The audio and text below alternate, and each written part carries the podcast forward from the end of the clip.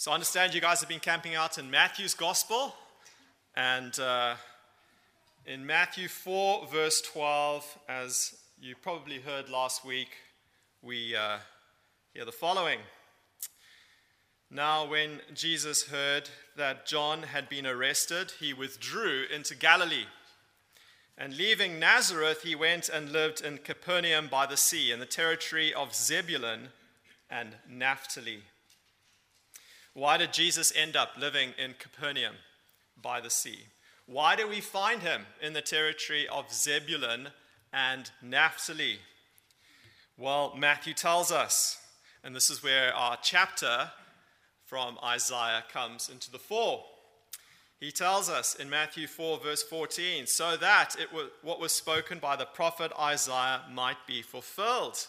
The land of Zebulun and the land of Naphtali, the way of the sea, beyond the Jordan, Galilee of the, of the Gentiles. The people dwelling in darkness have seen a great light. And for those dwelling in the region and shadow of death, on them a light has dawned. Why is Jesus in Galilee? Because there's darkness there, thick, black darkness.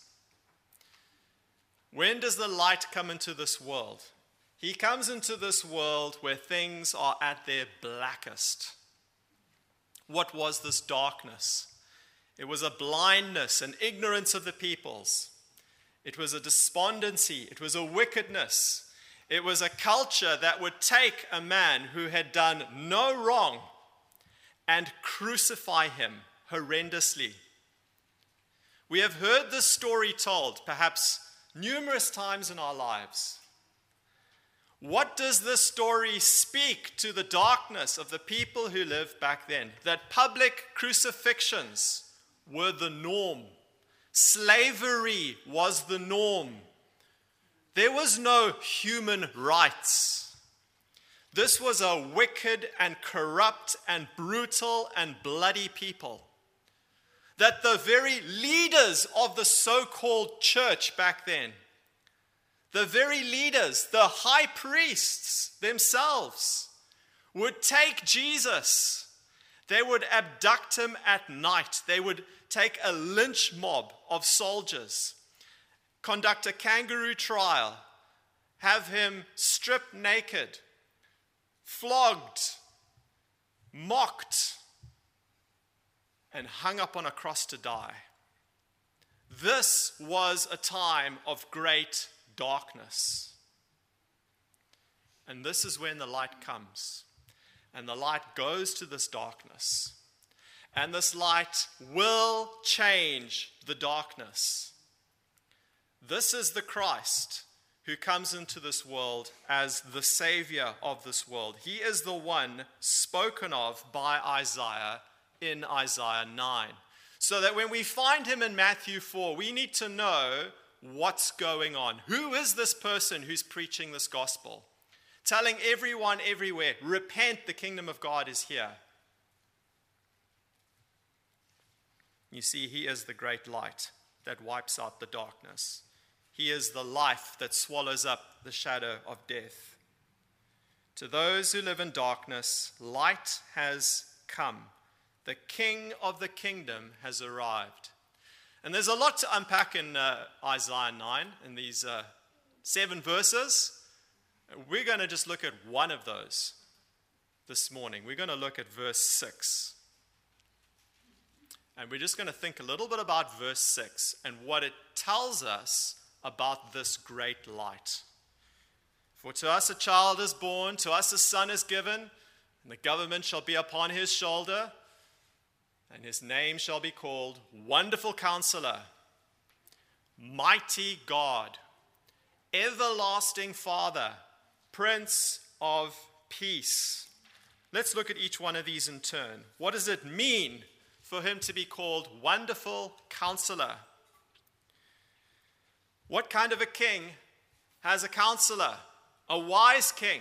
In fact, all the great kings of history have had great counselors. Those kings who do not have great counselors do not succeed. We look at a great king like King David. And what are we told? He had a counselor called Ahithophel. 2 Samuel 16, verse 23. Now, in those days, the counsel of Ahithophel, uh, the counsel that Ahithophel gave, was as if one consulted the word of God. So was all the counsel of Ahithophel esteemed, both by David and by Absalom. Why? Because, as Proverbs tells us, Proverbs 11, where there is no guidance, a people falls. But in an abundance of counselors, there is safety. Again, in Proverbs 15, verse 22, without counsel, plans fail, but with many advisors, they succeed. We live in a time where we've got lots of kings princes, presidents who don't have good counselors. And so we, are, we find ourselves in a world that by and large is, is, is losing the plot. Some of the things just 10 years ago that would be considered absolutely mad are being promulgated through legislation in countries around our world today. In the first world, we live in a time where kings do not have great counselors. A counselor is needed, a man of wisdom and intelligence. And here's the amazing thing about Jesus Christ He is not a king who needs a counselor. Of all the kings that need counselors, he doesn't need one. Why? Because he is a wonderful counselor himself and to see the fulfillment of Isaiah 9 in the New Testament, we uh, only have to look in a few places to discover the wisdom, the incredible wisdom of Jesus Christ. So, here are just a few Matthew 7, verse 28. When Jesus finished saying these things, the crowd were astonished at his teaching. They were astonished. For he was teaching them as one who had authority and not as their scribes. Again in Matthew 22, verse 33, and when the crowd heard it, they were astonished at his teaching. There's a funny incident that takes place in John's Gospel, John 7, verse 32. The Pharisees heard the crowd muttering these things about him, and the chief priests and the Pharisees sent officers to arrest Jesus. As I said before, these men were wicked. They were jealous, envious of the success of Jesus' ministry. Everyone was going out to hear this man preach and teach. And so they sent their officers to go and arrest Jesus. Well, how did that go? Verse 44 of John 7 Some of them went, wanted to arrest him, but no one laid hands on him. The officers then came to the chief priests and Pharisees, who said to them, Why did you not bring him? The officers answered, No one ever spoke like this man. Isn't that amazing? When they heard the words that were coming out of his mouth, they were so gobsmacked, they didn't even touch him. They left empty handed. This man is a wonderful counselor. We have never, ever heard someone as wise and intelligent as this man when he speaks. How can we estimate the wisdom of Jesus? We cannot. But I thought I would provide you with perhaps a small illustration. I have before me here a commentary on the first epistle to the Corinthian church. It is 880 pages long, written by Gordon Fee. I have not read this commentary, I've read parts of it. You know what he says in the introduction to this commentary, this 880 page volume on 1 Corinthians?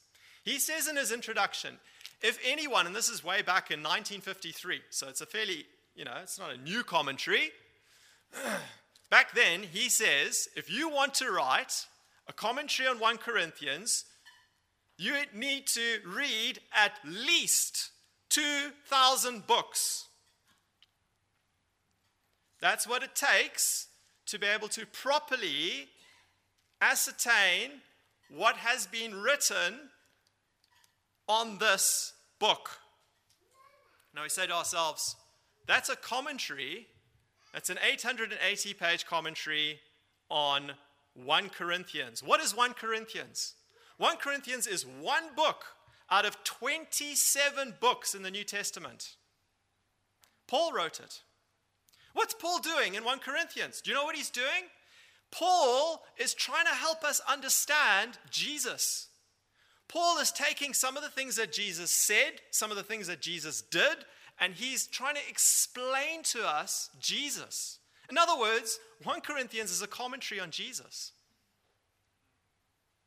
How many commentaries like this one have been written on a commentary on Jesus?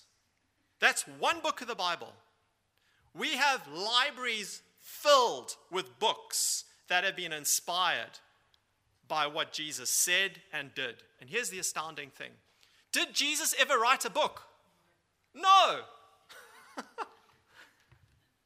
and yet, his sayings and his life have, of all the things in this world, stimulated the most literature ever. How do we know that this man was profound? How do we know that he was wise? How do we know that he was intelligent? How do we know that he was the most wonderful counselor ever? We have demonstrable empirical evidence standing in libraries all over the world.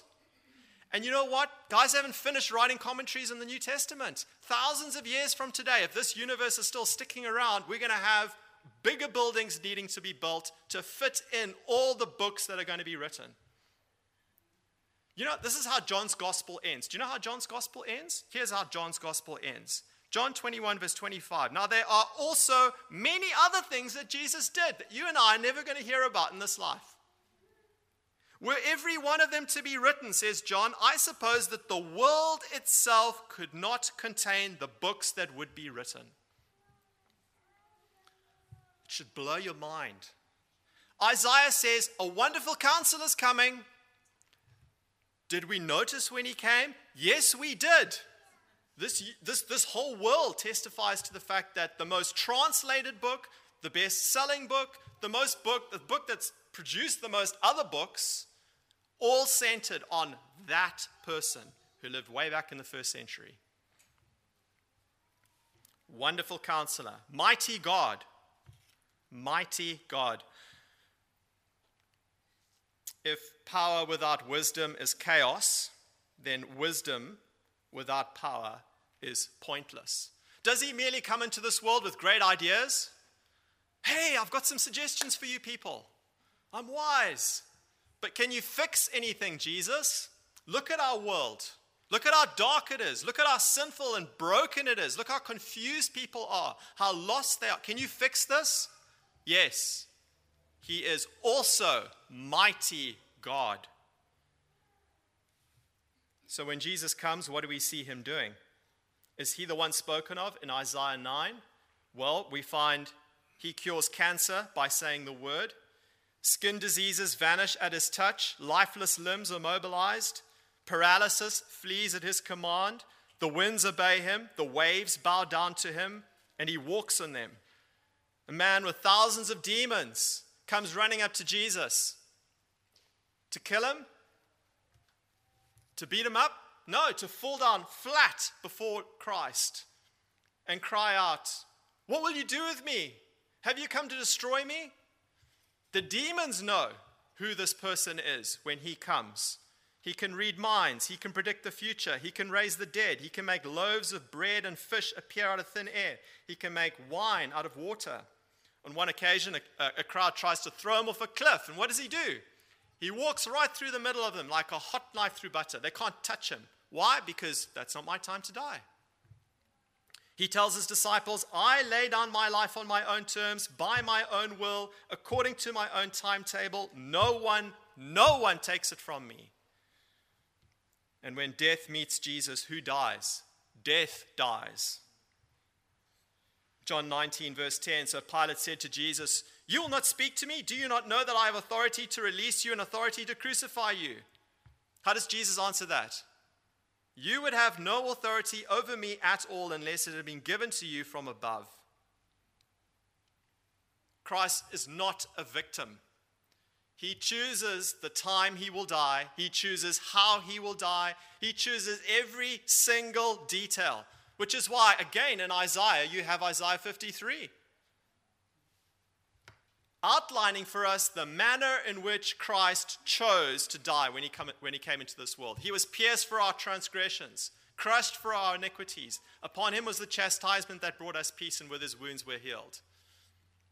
This is a God who knows exactly what he's doing and is in full control every moment, every second, every day.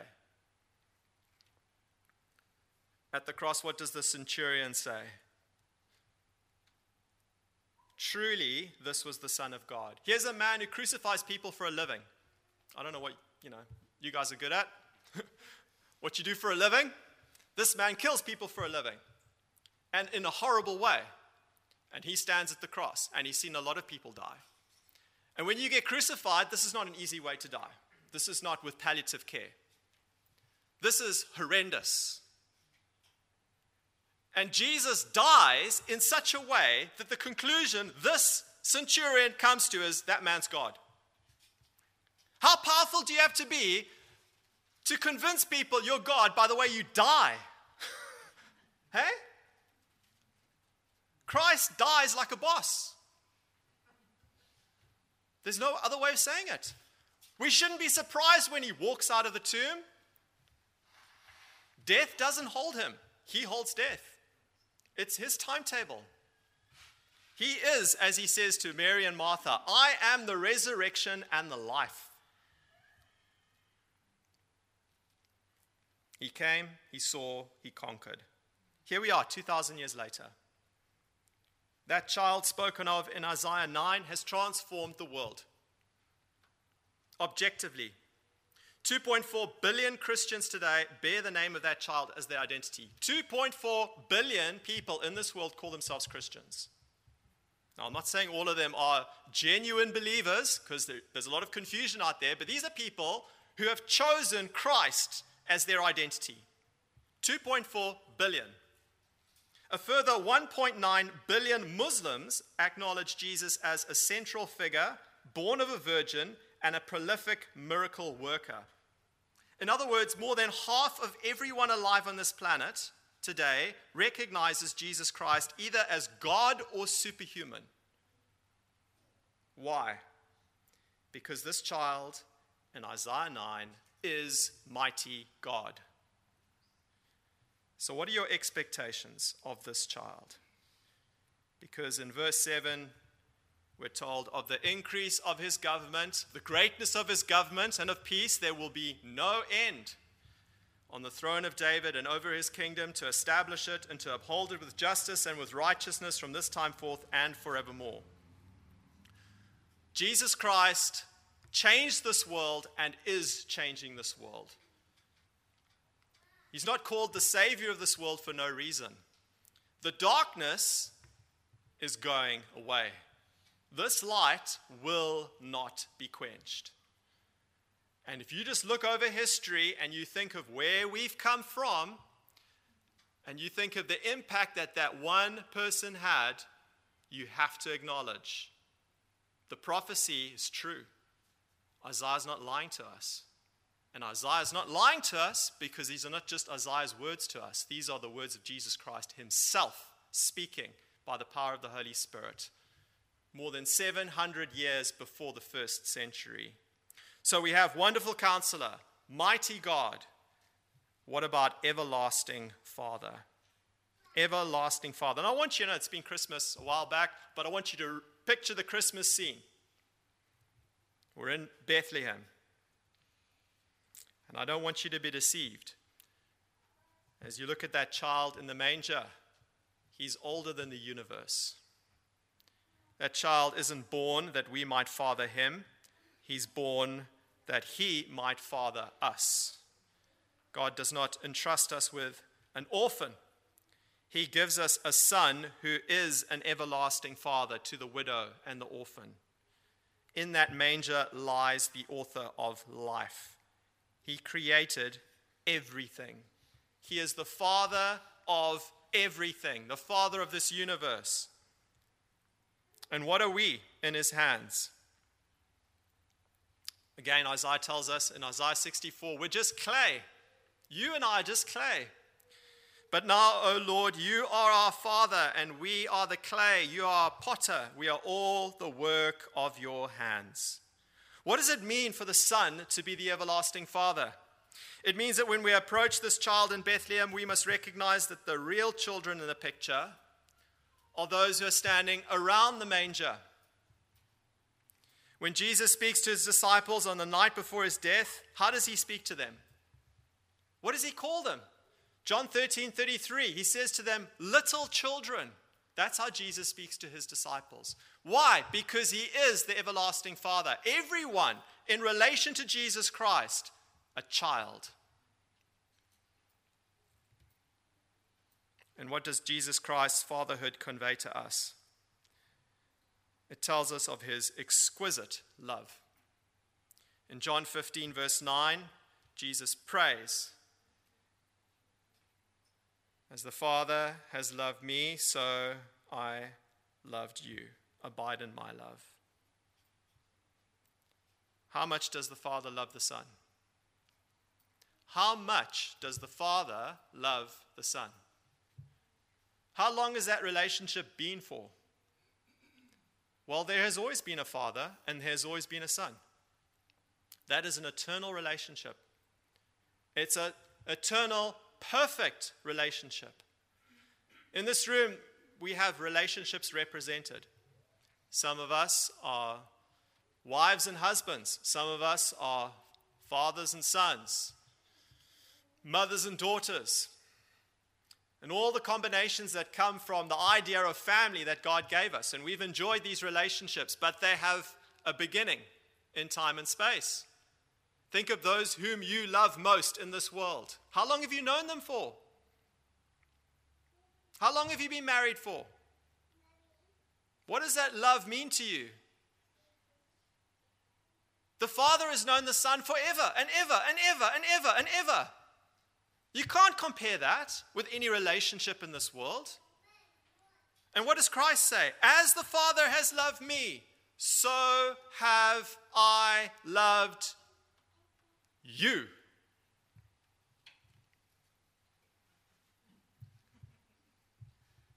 He's an everlasting Father. He loves you. I don't know what kind of father you had in this world growing up. Some of us had good fathers, some of us have had bad fathers, disappointing fathers. He is the everlasting Father, the Father of all fathers. And he doesn't just speak about love. He's not like all these other fake gods that people worship in temples across this planet. He is a real God who loves in a real, tangible way. He comes into this world and bleeds to show that he loves. He's not full of empty words. His love cost.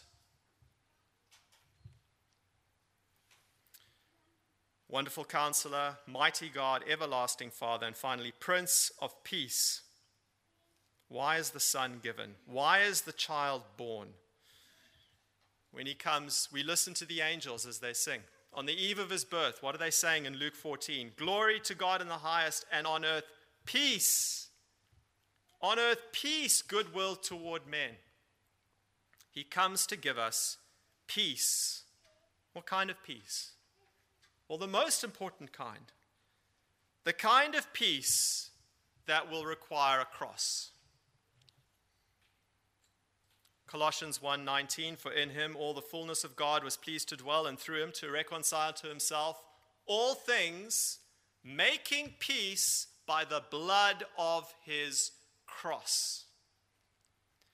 When we call Jesus the Prince of Peace, what do we mean by that? We mean that there is no one who takes peace as seriously as Jesus Christ does. There's no one who is a peacemaker like Jesus Christ. In all the conflicts you've had in life, have you or anyone else gone to, gone to the lengths that God has gone to to make reconciliation? He finds us. This is the pattern right from the Garden of Eden. Do Adam and Eve run to God when they've sinned against Him? They've done that very thing, that only thing they weren't supposed to do. No, they're hiding. They're not interested. And God comes looking for them. The everlasting Father goes looking for them. We didn't send an invitation to heaven saying, God, please help us. We didn't go looking for Him, we didn't seek Him out.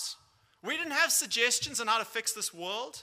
We were gone, gone, lost, off the charts. And God came. He came to make peace. Not sweep it under a rug, forget about it, start over. No, this is peace that cost him his son. The cross. That's what it cost. When Jesus hangs on that cross, from every second to every next second, knowing he could decide to stop it all at any moment. He could turn it off. And he doesn't. Why? Because he's serious about peace. He's serious about reconciliation that we might be made right with him. Friends, Easter is an invitation to embrace the Prince of Peace to find peace with God? Are you reconciled with your Creator? He has moved everything to come to you. Will you be reconciled to Him? What will you do with the blood of Jesus Christ? Will you thank Him? Will you worship Him? Will you embrace Him? Or will you turn away from the greatest gift ever given?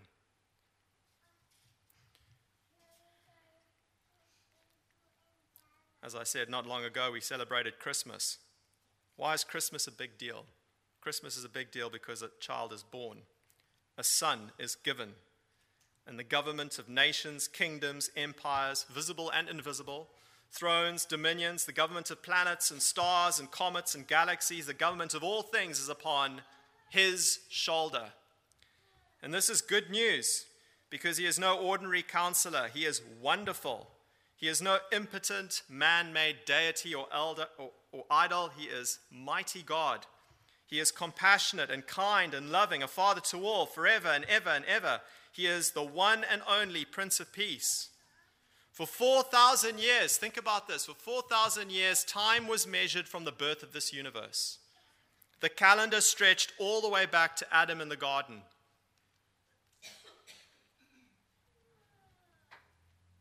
But 2,000 years ago, someone more important than the universe was born. So significant, we started the clock from zero again. Everything that ever lived and will live is now in relation to the birth of this child, AD or BC. Isn't that incredible? We reset the clock when Christ came. What will you do with Jesus Christ? He is not your moon. He didn't come to fit into your life and to revolve around you. He is the sun. He comes to be your life. He didn't come to be ogled at or pitied or fawned over by patronizing philosophers and poets. He came to be worshipped. What would, the, what would the shepherds and magi tell you? They say, when you approach the feeding trough, remember to take off your sandals and get on your knees. What lies in there is bigger than the universe, more precious than life itself, more glorious than you and I will ever grasp. The Son of God given to us. And for what reason? To die, to hang on a cross, to bleed the most precious blood ever spilt, not as a victim, not as a symbol of weakness or failure. The cross of Christ is not the tragic ending of a pointless drama. No, it is the beginning of the greatest victory ever forged in time and space. Easter tells us the story of how this wonderful counselor, this mighty God, this everlasting Father, this Prince of Peace broke the chains of darkness, crushed Satan, killed death, and cast our sins into the depths of the sea. Just as he cast aside the stone that had been rolled against his tomb, Easter proves that Christ is king and that this world has a savior and all of these things should be before us when we meet him in Matthew's gospel. And Matthew reminds us why is Jesus in these places of darkness? Because Isaiah told us hundreds of years before, this is exactly what he came for. Let's pray. Father, we thank you for your incredible love that you would send us your precious Son. What will we do with your Son? Help us to worship him, that he may be the center of our lives as he is the center of all reality, the truth, the way, the life. Father, I pray for this community, this church here in Armadale, that you would reveal yourself profoundly and powerfully to these people this Easter, that they would behold you as a great God, a wonderful counselor, an everlasting Father, and a Prince of Peace. Amen. Thanks, folks.